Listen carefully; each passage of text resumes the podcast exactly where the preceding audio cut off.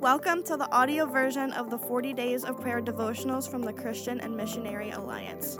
The following audio was created with permission from the original authors.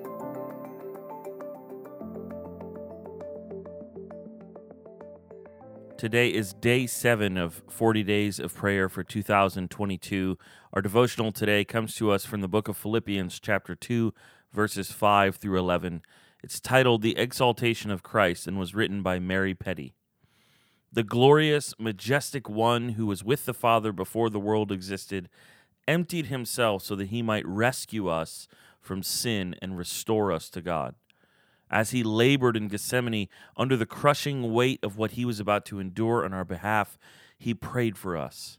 He asked that we would be one with each other as he is one with the Father, so that the world might know that he is the Son of God.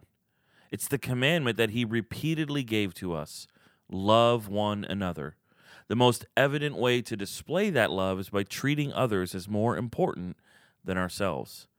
Jesus didn't just tell us to do this, he lived his life as the very example of sacrificial love. He had every right to assert himself and claim his rightful place, but he flipped conventional wisdom on its head by going low in order to be high. We sing songs about wanting to see Jesus exalted and lifted high, and he loves and deserves the praises of our lips. But he's also glorified by the obedience of our lives. Let's go low by loving one another well so that we might lift him high. Then the world might smell the sweet fragrance of Christ in us. As you spend the next few moments in prayer, consider the following three prayer points. 1. Ask the Holy Spirit to search your heart and reveal places of pride and selfishness, and repent. Two, ask the Father to grant you a spirit of wisdom and revelation in the deep and intimate knowledge of Him, so that you might catch a glimpse of His glorious majesty and His brilliant beauty. It's as we gaze upon Him that He transfigures us into His image. And three, thank Jesus for the freedom and privilege you have to speak His name with power and authority, the name that is above every name.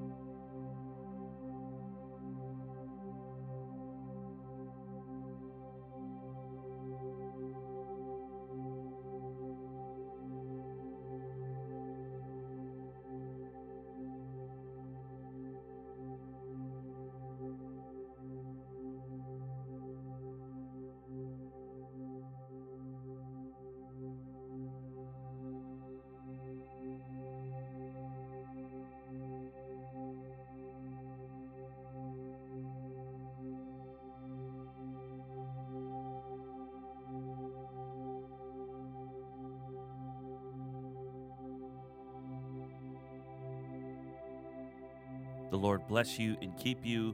The Lord make his face to shine on you and be gracious to you. The Lord turn his face towards you and give you peace.